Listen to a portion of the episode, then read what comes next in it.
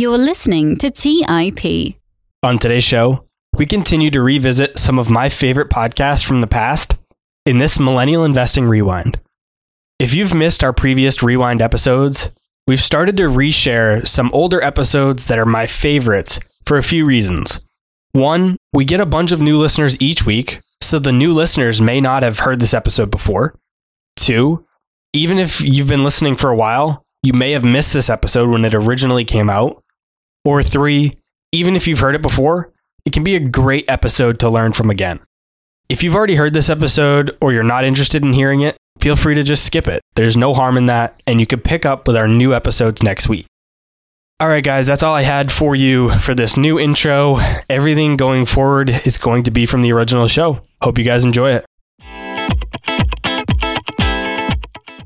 On today's show, I chat with Aaron Nannini about ways to wisely manage your money and the importance of having a proper mindset for wealth building.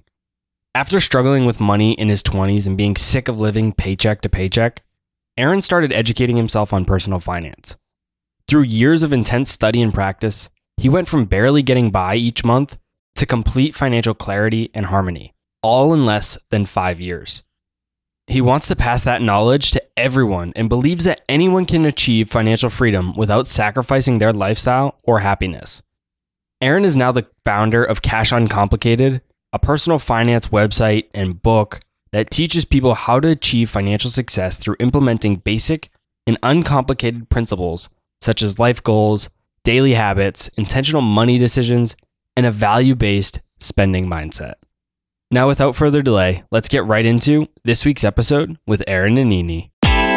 You're listening to Millennial Investing by the Investors Podcast Network, where your host, Robert Leonard, interviews successful entrepreneurs, business leaders, and investors to help educate and inspire the millennial generation.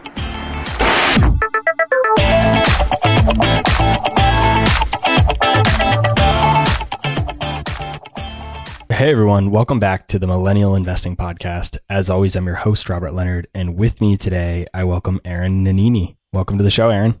Thanks, Robert. Thanks for having me. Tell us a bit about yourself and what got you to where you are today. I'm someone throughout my 20s had no clue about personal finance. I was kind of that classic paycheck to paycheck story where I was just getting my paycheck, spending my money, and then I would wait for the next one to have any money. By the end of the month, I had almost no dollars. And I really went like that for a very long time, like all throughout my 20s.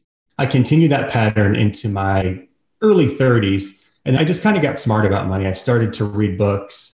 I started to educate myself. And I was just tired of that situation of living paycheck to paycheck. And I heard it was possible not to do that, but I didn't understand how. And my mindset all throughout my 20s was just, it was completely faulty. I was of that sense where I thought you really had to be born into wealth, inherit money, win the lottery to be successful with money. I was just completely off. And so once I started educating myself about that, I realized that wasn't the case. And so I got out of the paycheck to paycheck trap. I started to automate my money. I started to invest. And I just noticed my life was getting better overall. And so I would then start to see people who were making similar mistakes as I was back in the day. And I was just kind of chomping at the bit to help them out. But as you know, it's really obnoxious just to help someone with money unsolicited. And so I didn't want to do that. And I kind of went on for another year or so. And then I'd always wanted to write a book. So I thought, you know what? I want to help people and I also want to write a book. I can kind of parlay these two things and put it into one. So I started to write and a couple years later I had a book and was ready to go. Over the last decade or so, which I'd argue is still relatively new, behavioral finance and this idea that emotions and psychology play a huge role on our investing and just general money management has become a lot more mainstream. Why is that? Why is behavior and mindset so important when it comes to money? It's huge. I think they feed off of each other. With mindset, you really have to understand that you can be good with money, that money is not just some pie in the sky concept of people who are born into it or who won the lottery and so once you can get your mindset under control and realize an everyday person can do this, that's where you can start to control your behavior. And I think your behavior dictates everything because knowledge without action is just knowledge and it's almost entertainment. So that behavior component is so huge because that's what I also call taking action. So it's that mindset and then having the behavior and being able to do that. So I always look to it what your why is. And so once you can figure out what your big why is, you can start to dictate your behavior around that and start to improve your financial behavior. And I think it's become so mainstream or so popular over the last 10 years just because people are evolving and educating themselves. And then also, too, with the opportunity for people to blog and podcasting, there's so many more opportunities for education. And I think when people start to educate themselves, they realize these are old money myths and it's not true anymore. And the everyday person really can do well with money. They can invest just like other people. They can get out of the paycheck to paycheck cycle and they can make their life better. Since the majority of the audience, not all, but the majority is millennials, I often get asked how to manage the dynamic between living for now, that whole quote unquote YOLO idea, versus saving for your future. People generally want to enjoy their time now, but they also want to be secure in their future. What is value based spending and how can it help with this dilemma?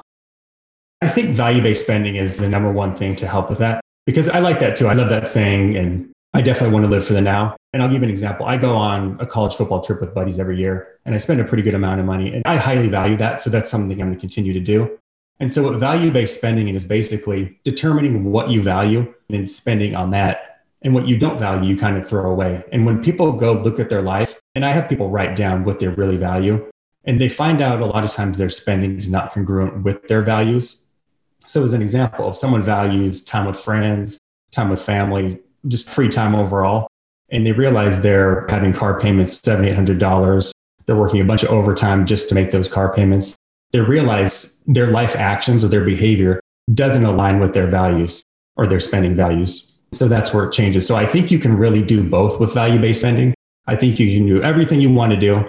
And I think too that you can also invest, you can save and save for the future. One of my personal favorite books of all time is The Millionaire Next Door. I'll put a link to it in the show notes for anyone that's interested in picking up a copy, but I still vividly remember reading that book. I remember I was sitting around a campfire. I went camping one weekend and I read the whole book and I could still see it because I love that book so much. One of the main concepts in the book was this idea of quote unquote keeping up with the Joneses. For someone who hasn't heard of this saying before, explain what it means and tell us what you mean when you named a chapter in your book, Don't Compare Yourself to the Joneses because the Joneses might be broke. Yeah, exactly. And I love that book too. I've read that a few times and I cite that book throughout mine as well. I would highly recommend it just like you to people. I think it's one of the top personal finance books. So I put that chapter in Keeping Up with the Joneses because money is a really funny thing in that people can fake money. Whereas if I'm a great softball player, there's really no faking that. I go to the field, people can see immediately that I can hit, I can catch, I can throw, I can run. But if I'm not a good softball player, it's pretty easy to spot that I'm not good. Whereas with money, I can completely fake that. I can go finance a really expensive car. I can finance a super expensive house.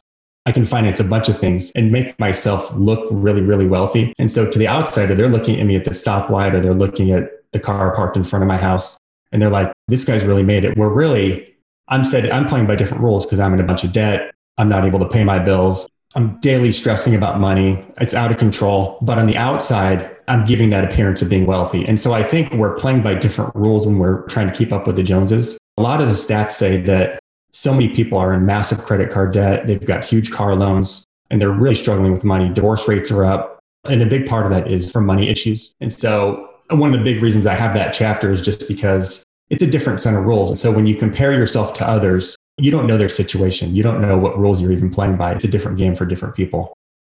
I'm not sure that there's a lot of people that get to have the experience that I did, but reading that book is one thing. A lot of times hearing these concepts and thinking about them is one thing, and then you actually do it.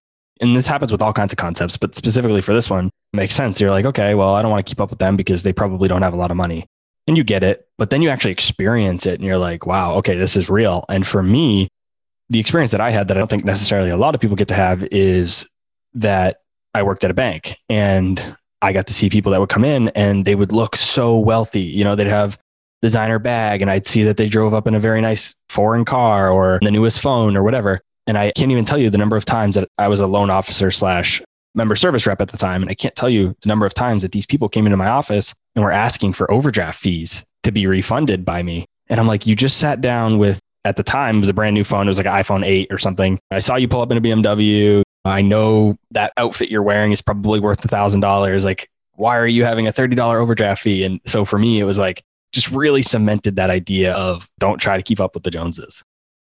Exactly. And I think if you hadn't worked at the bank and say you were just going in as a customer to the bank and you saw that person get out of their expensive car with their clothes, you'd be like, wow, this person's really made it. You would have been shocked to realize they're going to go talk to someone out removing $30 overdraft fee. It's like, what?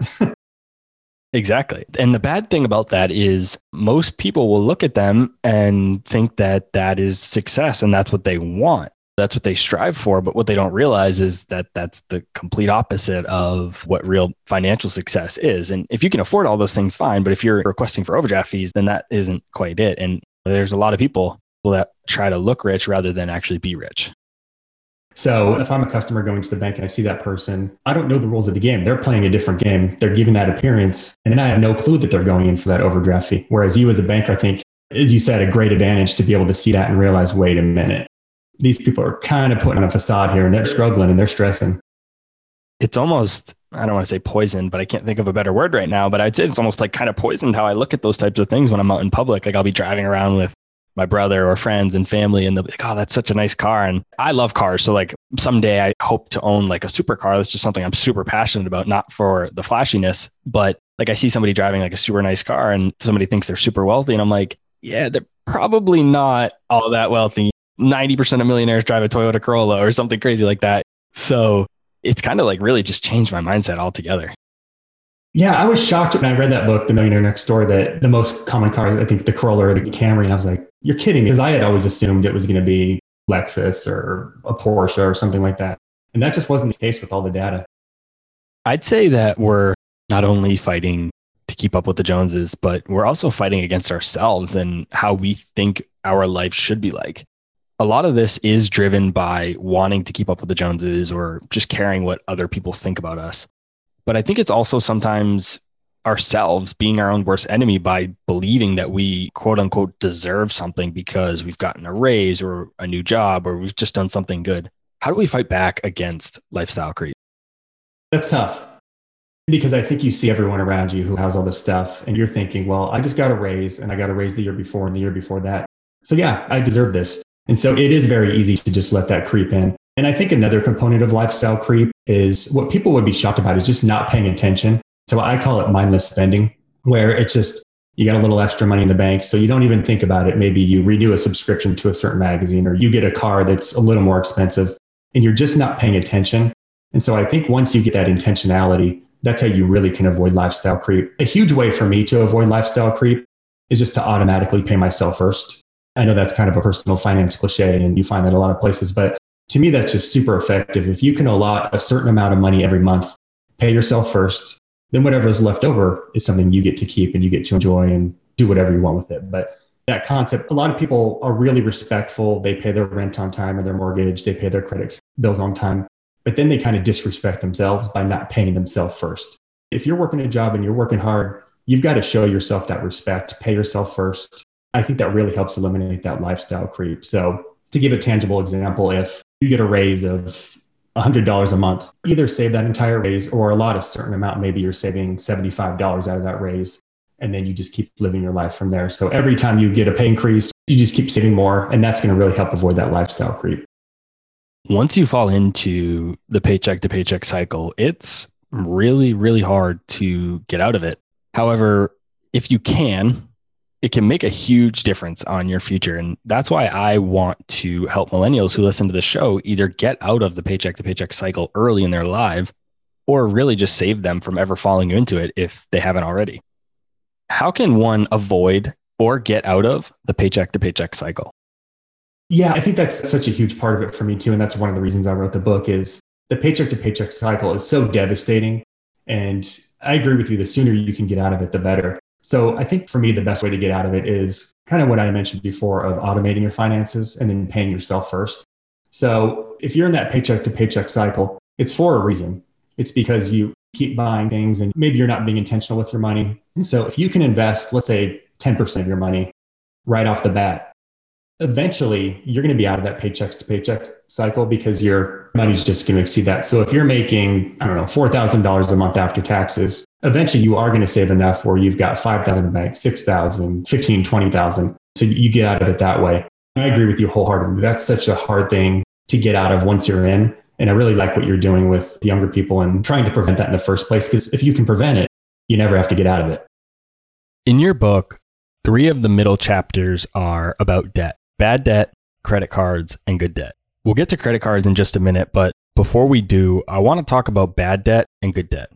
How do you define these two types of debt?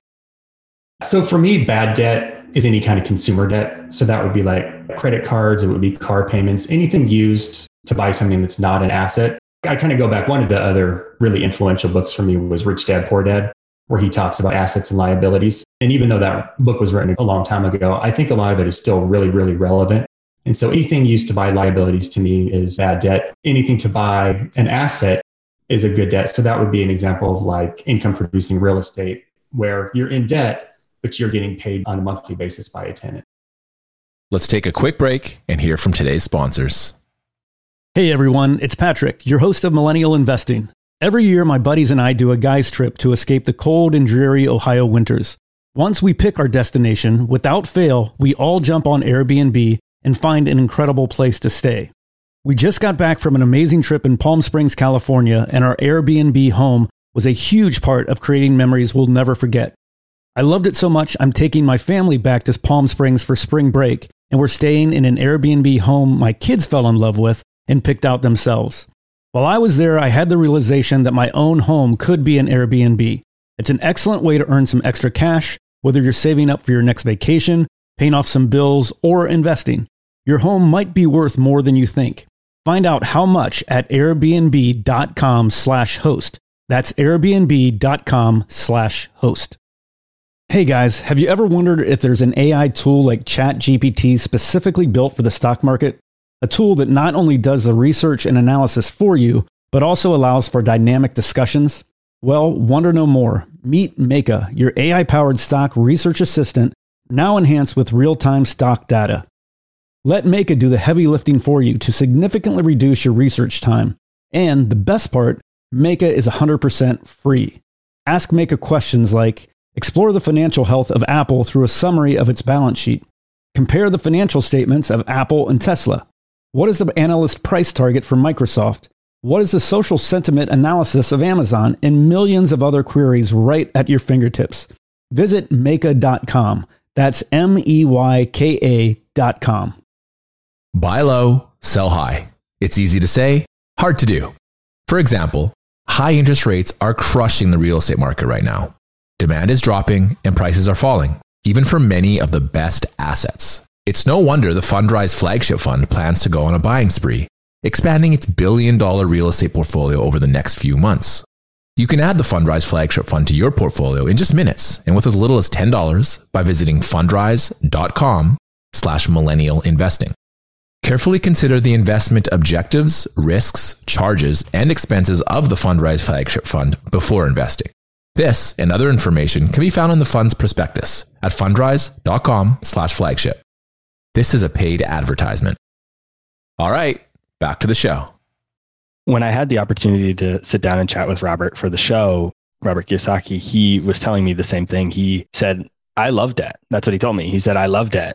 And I was a little perplexed at first. And he said, I love debt that other people pay for, is what he said, because he said, all my real estate is leveraged I have millions and millions and tens and hundreds of millions of dollars in debt, but it's all for, like you said, assets that create wealth and cash flow that cover its own debt. So I'm not actually paying the debt myself. Exactly. Maybe you had a similar experience, but when I read that book for the first time, I almost had to read some of those chapters again because it was so far removed from anything I learned. I didn't really understand bad debt versus good debt. And so when Kiyosaki was talking about that good debt and having other people pay off your assets, something just kind of clicked in me and I read it again and again and it made so much more sense. And so I went on to read his other books too. But yeah, that's such a great point. The way I feel about Rich Dad Poor Dad, the book, is a little bit different than I think most people. I think it's a good book. For me, it wasn't quite as good as I think a lot of people love it. And I understand why a lot of people do. But for me personally, I like tactical books. That book was great in terms of theory and it helps people get in the right mindset. But for me personally, I tend to like books that are almost like tech books where they say, do this and then do this and then do this and then do that. So there's books that I read and I have to go back to so much because I'm like, okay, I remember I covered that, but I don't remember the step. So I go back and like refer back to it and I actually implement what I'm doing. Whereas that book is a little bit more theory. I think it's a great book. I do love it, but I don't know if like a lot of people say what was the most influential book to them. And a lot of people say that book. I wouldn't put it in that category for me, but it is a good book. Yeah. And I think for me, that was a book I needed at that time. I wasn't even ready to do some of the tactical stuff. My mindset was so far off. I wasn't even ready to get close to the tactical. So I think at the time when I read it, it was just like, I had such a poor background in personal finance and investing in general. That's really what I needed. If I read it now, maybe it would be a little more obvious. And I think I've transitioned like you to more of the tactical books, but for me, that was just something I needed at the time. Did you have consumer debt at the time? At the time, I had a little bit. I was usually pretty good about avoiding that, but I still had a little bit. For the most part, I was able to pay it off. That's one thing I did well in my 20s. But yeah, I did have a little bit. And I got a car loan and I didn't really understand that out of college, I should not be buying a new car. That concept was just like, well, automatic, you've got a good job out of college. You should go get a car. You should get a nicer apartment. And that's where that lifestyle creep and inflation and kind of moves up. And I think you're coming from that knowledge base of you're looking at buying assets and avoiding those liabilities. And the sooner you can get started with that mindset, the better. I actually made that same mistake when I graduated college. Still to this day, that's my number one money mistake. Thank God it wasn't massive. It was only 10,000 bucks, but I bought a foreign car right when I graduated college. Actually, I think I was still in college, but that was my biggest money mistake. And it actually haunted me for a few years after because I kept rolling the negative equity over until I could eventually pay it off thank God for me. It was only 10,000 bucks. Like the negative equity was like, I don't know, two, three grand. So it's not like I didn't go out and finance a $50,000 Porsche that I'm rolling over 18 grand in negative equity, but still, nonetheless, it was a good way to learn that money mistake early on. Yeah. And I think that the good thing about making money mistakes is that when you get a little older, you've got the mindset right. And so you're not going to make those mistakes. So out of college, yeah, I definitely made some mistakes too. But fortunately, they weren't huge mistakes like in hundreds of thousands. And so I learned those lessons and I can move on and not make those mistakes again when the stakes are a little higher. Dave Ramsey, who is one of the nation's leading personal finance authorities, very publicly and strongly talks against credit cards, which I actually agree with if and only if you're paying interest on them. He says he doesn't care if you're paying interest or not. Credit cards are just bad news, period. Other personal finance experts agree with him because studies show that we spend upwards of 50% or more by just using credit cards than we would if we used cash. Where do you fall in this debate? Do we use credit cards or should we avoid them? I'm kind of with you on this debate. I think if anyone is using credit cards and they're falling into debt, then they should stop using them and where they're having to make those monthly payments.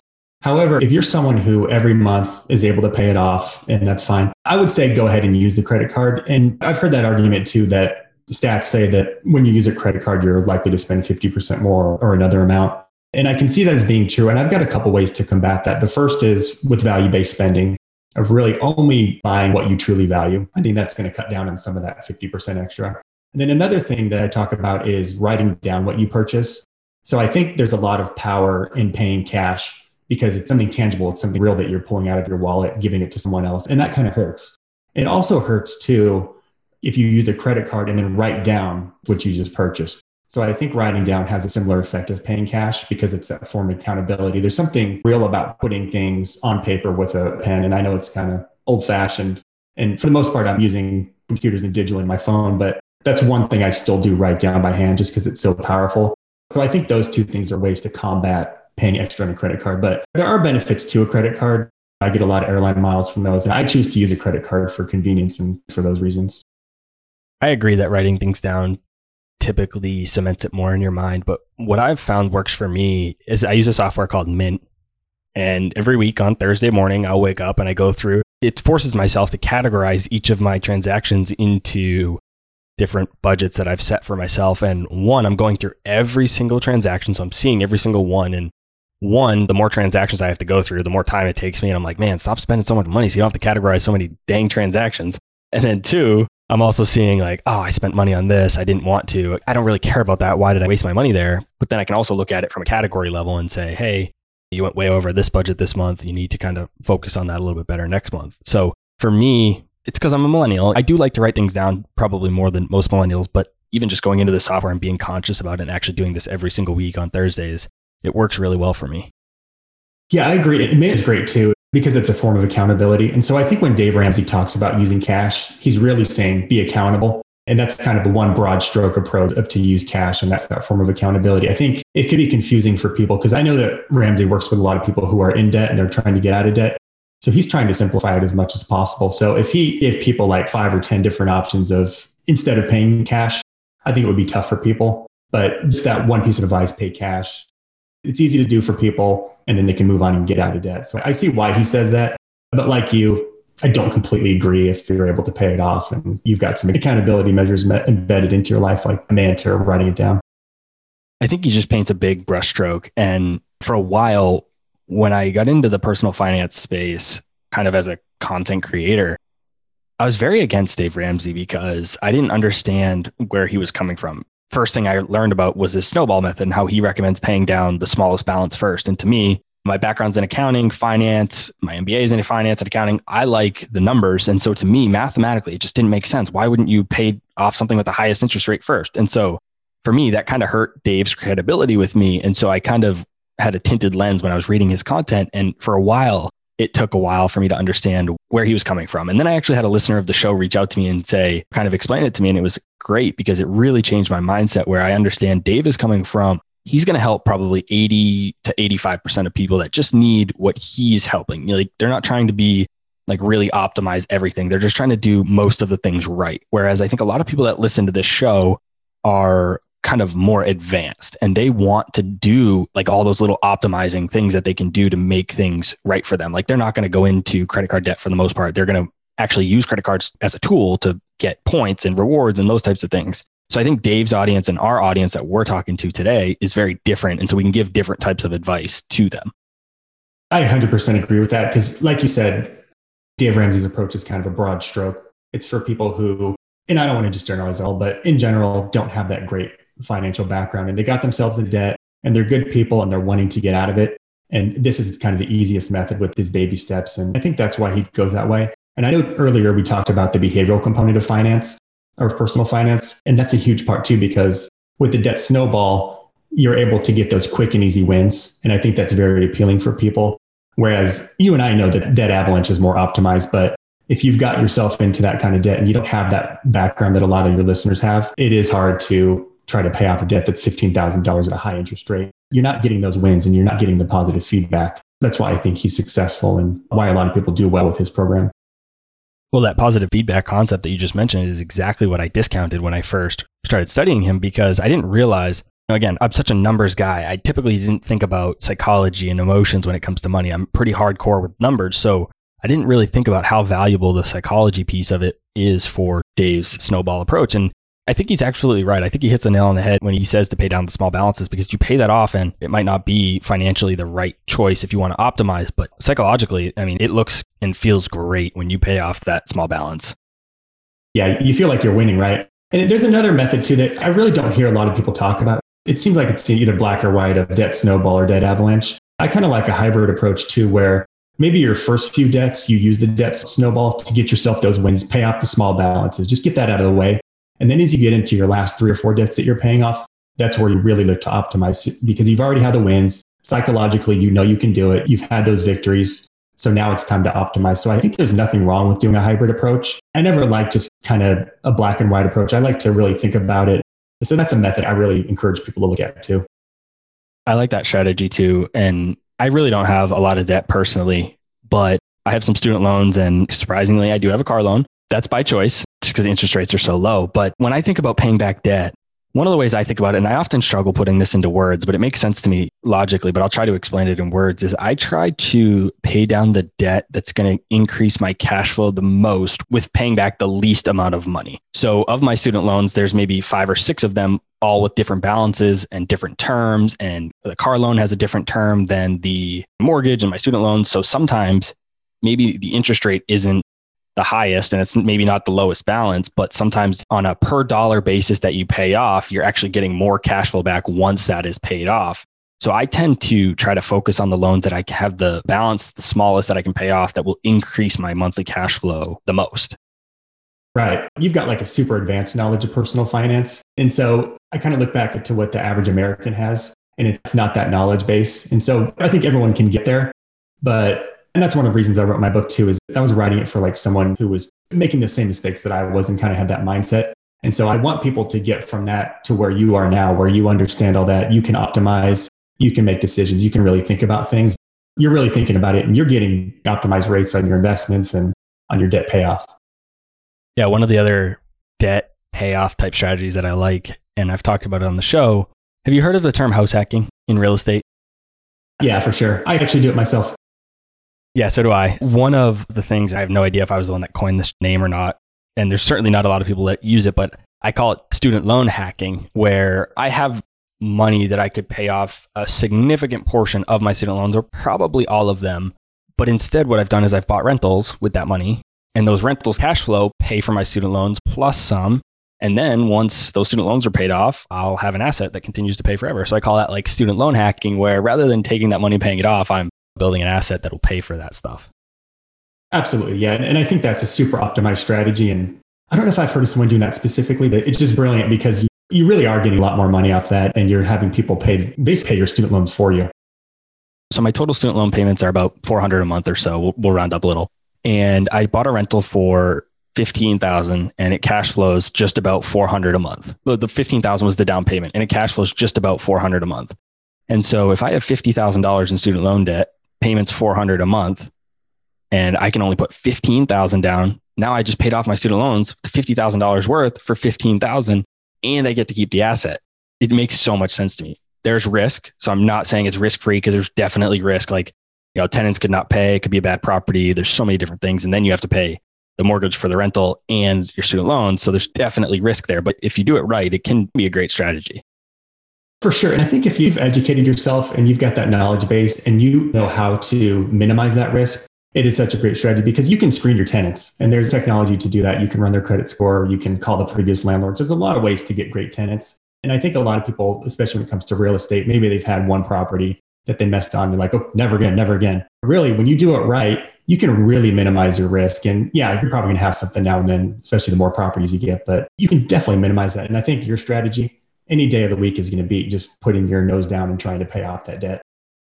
Especially, I mean, they're federal loans and they're pretty low rate. I just don't see how that makes sense to quickly pay them off when they're so low. And my rental's earning 35% cash on cash return when my student loan rate's 4%. It just doesn't make a lot of sense. And you mentioned tenant risk, which a lot of people poo poo single family rentals because they're not necessarily super scalable and tons of different reasons. But for me, my business partner, I've kind of found a little niche in nice single family houses where we just get amazing tenants because in apartments, you tend to get a little bit lower quality tenant because it's an apartment. It's generally not a family and that type of stuff. Whereas if you go to a nice single family house in a nice area, good school district, we're getting like amazing tenants. We have very, very few issues. They always pay rent on time. They're a family. They stay for a long time. It's awesome. And it's super low risk and we're able to get some really good returns.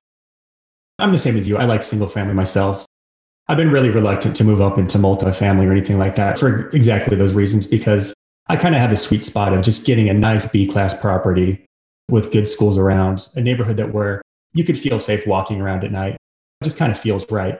And so for me, that's my sweet spot. And it sounds like you've got a pretty similar sweet spot as well. And I found too that with that sweet spot, I'm getting less repairs from tenants. I'm getting less vacancies. And so I can kind of run my numbers a little better and increase my cash flow with that. You talk about this concept of silent killers in regard to personal finance. Tell us a bit about this concept that really goes back to mindless spending. There's so many people, and one of the silent killers I talk about is spending money while at work. And I see it all the time where people will be at work and maybe it's out of necessity or just because they forgot, but they're going to the vending machine or the food truck two to three times during the day.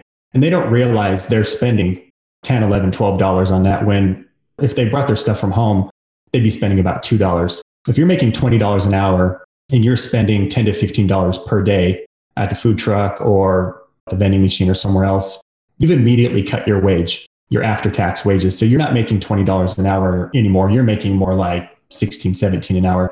So you're creating a self inflicted pay cut, probably without knowing that. And so if you just took a little extra time and were more intentional, I think that you can find snacks from home or drinks from home that are just as good as going down to the vending machine. I've heard the argument too that well, that's how I get my break. And that's what I want to do to kind of relax and get away from the desk. And I think you can still do that. You can still walk down to the machine, just not buy it. You can go take a break. You can get away from your desk. You don't have to go buy things to take a break. Let's take a quick break and hear from today's sponsors. Hey everyone, it's Patrick, your host of Millennial Investing. Every year, my buddies and I do a guy's trip to escape the cold and dreary Ohio winters. Once we pick our destination, without fail, we all jump on Airbnb and find an incredible place to stay. We just got back from an amazing trip in Palm Springs, California, and our Airbnb home was a huge part of creating memories we'll never forget. I loved it so much, I'm taking my family back to Palm Springs for spring break, and we're staying in an Airbnb home my kids fell in love with and picked out themselves. While I was there, I had the realization that my own home could be an Airbnb. It's an excellent way to earn some extra cash, whether you're saving up for your next vacation, paying off some bills, or investing. Your home might be worth more than you think.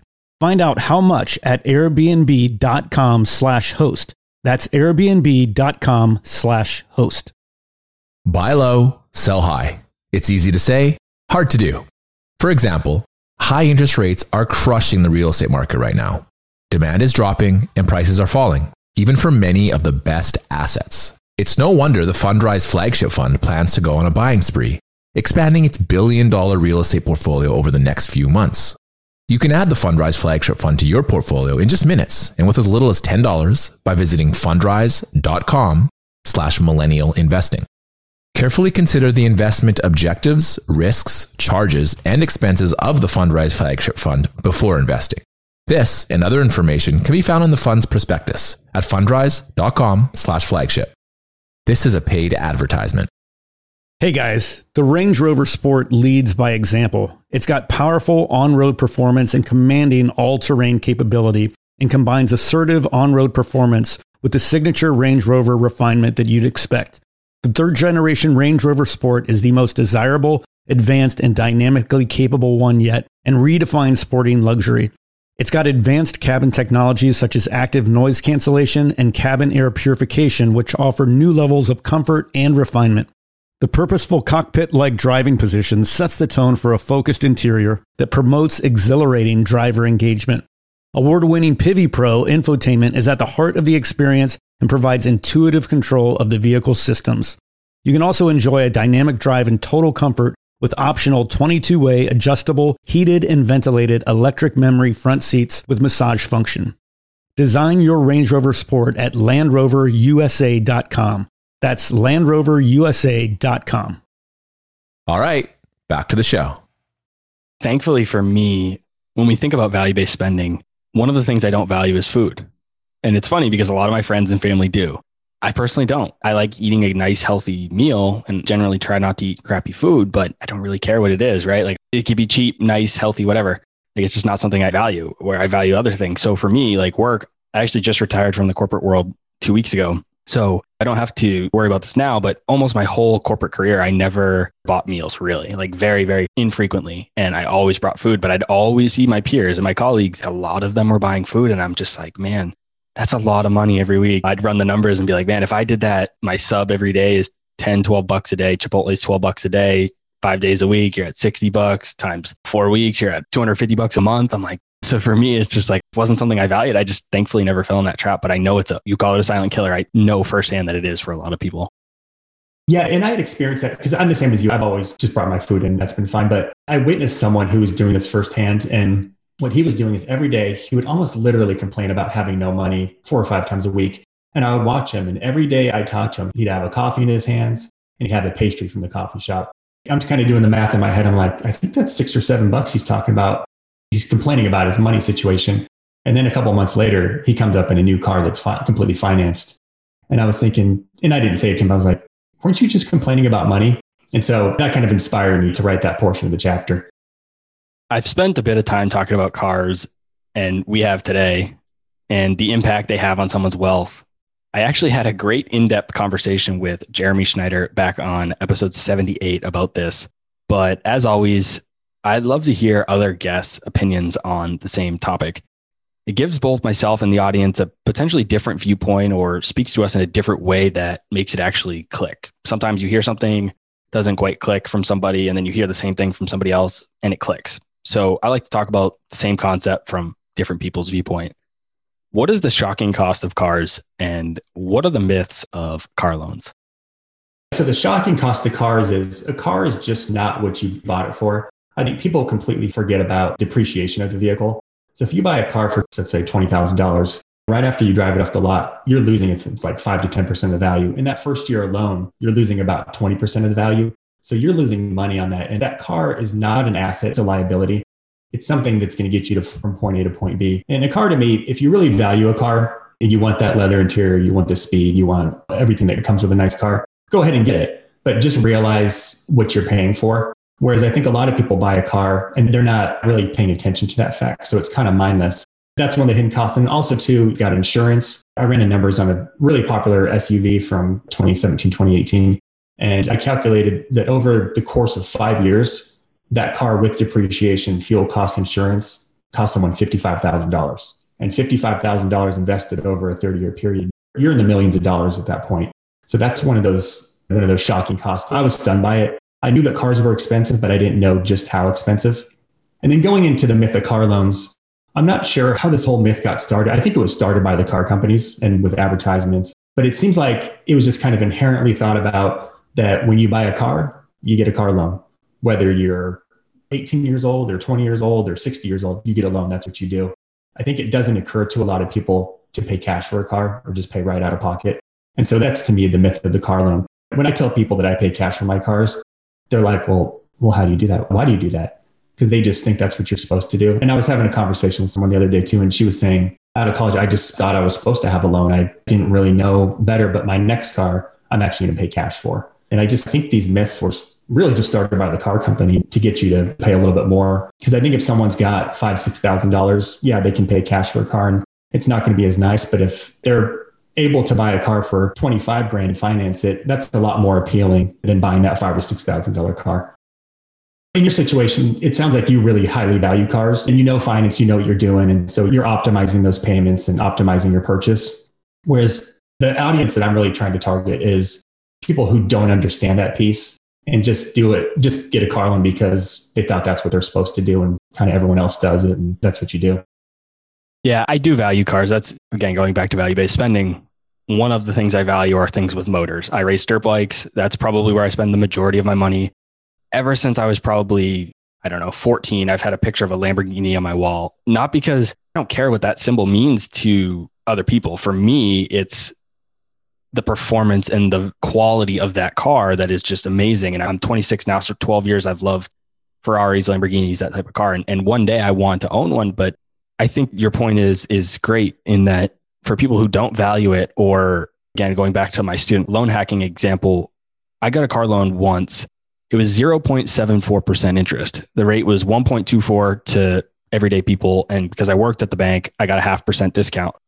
So I just said to myself, how can I not finance this money at 0.74%? And so for me, again, like you said, I tend to optimize things. So I'll take that money that I could have paid cash for the car with and I'll invest it in something that provides a return that pays for the car itself.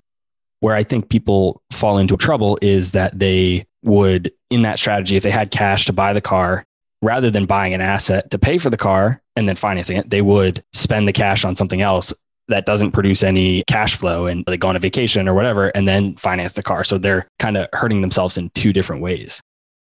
Yeah, I think you hit the nail on the head because you were consciously doing that and you actually took the money that you saved and you purchased an income producing asset. Whereas you're exactly right. Other people are taking that money they saved and they're buying something else. That's where you get into that spiral of debt. So I think it's a lot different for you versus myself back when I was in my 20s. I didn't know that stuff like you did. And I wish I did because I think I'd be a lot further ahead right now. Well, even for me, when I was just starting, I didn't know any better. I made those same mistakes. I got car loans for cars that I couldn't afford. I didn't know any better at the time either. So I've definitely been there. I like to think that I'm past that now, but I definitely have been there. You mentioned the car companies bringing it up, but I think that's definitely a piece of it. You see those commercials all the time where you know 0% financing or this or that you know they always have promotions around financing so i think that's a big piece but the other piece i think goes back to our conversation about keeping up with the joneses and you see the joneses driving a nice 2018 suv whatever it is a nice car and you think to yourself well if i finance this i could drive that same car whereas if i pay cash i'm going to drive a 2010 and not going to have all bells and whistles and it's not going to look very nice So I'm not keeping up with the Joneses. And then I think it's a cycle from there. Once you finance a car, it's hard to get out. It is. I agree. And I think conversely, too, once you get out of that cycle and once you're aware of it, it's fairly easy to stay out of the cycle. As you said, you have to make that choice and figure out where you're going to be in that.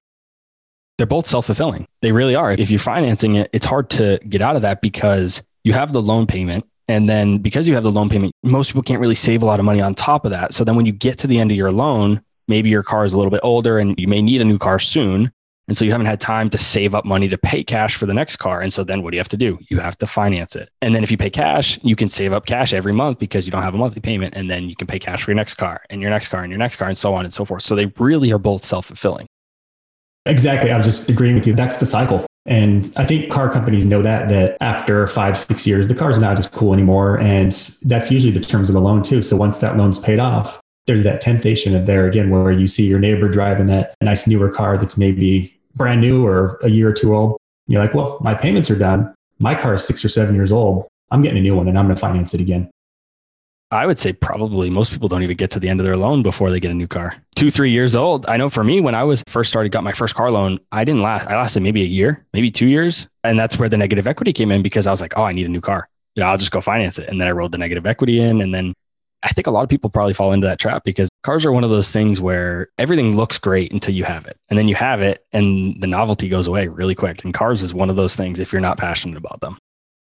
Yeah, I 100% agree. It's, it's so easy to do. And I think there's a term for that. It's the hedonic adaptation. So that's basically your levels of happiness return back to their baseline shortly within a purchase. So your example there of six, seven months after the car, it's no longer that awesome car that you love how fast it goes and the leather seats. It's like just the same old car that's getting you to and from work. And so we have a way of returning to our baseline. And then we want to get new things to kind of get those endorphins going again and get that excitement of a new car. Exactly. And when we get that new car, to get those endorphins, it has to be better than what we're driving. Otherwise, it's not going to do anything for us. And that likely comes with a more expensive car. And there goes that cycle again.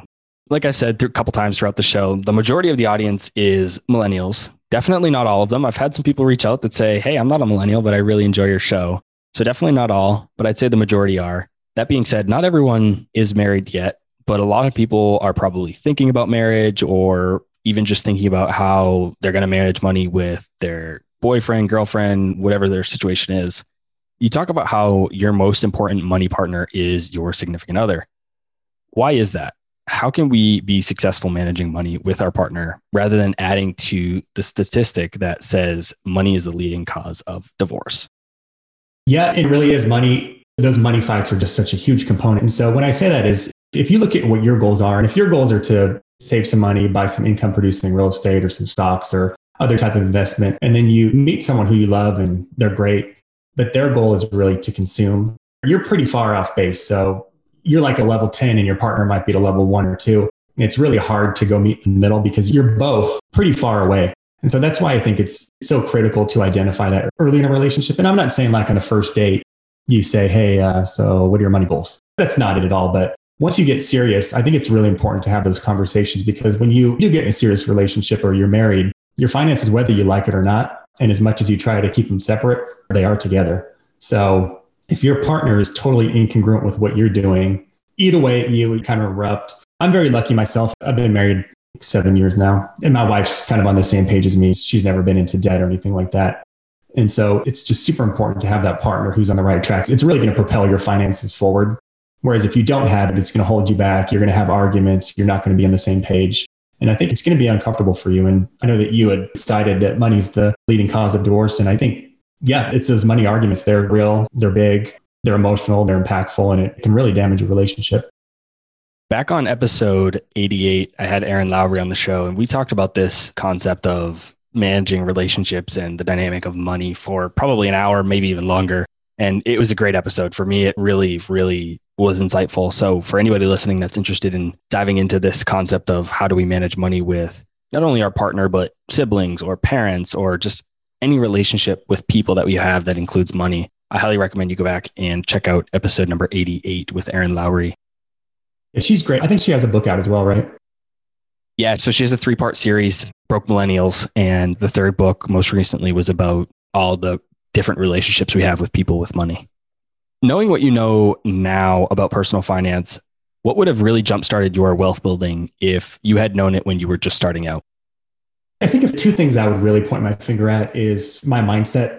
And I mentioned it earlier in the show, but my mindset was so flawed in just thinking that investing was for rich people that I was telling myself that I could not do it. And so I wasn't out looking for it at all. That was such a huge part because I was satisfied living the paycheck to paycheck. I didn't know any better. I wasn't trying to improve myself or get better. Once I realized that didn't have to be the case, my finances just improved exponentially, as did my life. And then the other big thing I would look back at is I wish I would have bought more real estate when I was younger, especially when the market crashed back in that 08, 09 time period. That was just like a gold mine to buy more properties. I had bought one property at that time to live in, but if I would have bought more, gosh, my finances would have been in a much, much better spot. Aaron, thanks for joining me on the show today. For those listening that want to connect with you after the show, where's the best place for them to go? The best place is cashuncomplicated.com. There you can find my blog. You can look to buy my book. So those are the best places. And please, I've got a spot where you can email me. Please reach out. I'd love to answer questions and hear about what your money mindset is and some of your successes and some of your challenges too. So please reach out. I will put a link to different ways you can contact Aaron below in the show notes, as well as some of his resources. Aaron, thanks so much for joining me. Thanks so much, Robert. Appreciate it.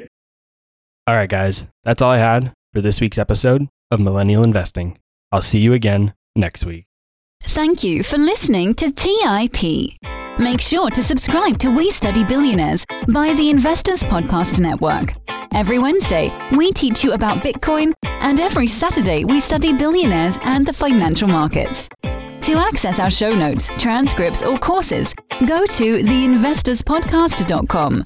This show is for entertainment purposes only. Before making any decision, consult a professional. This show is copyrighted by the Investors Podcast Network. Written permission must be granted before syndication or rebroadcasting.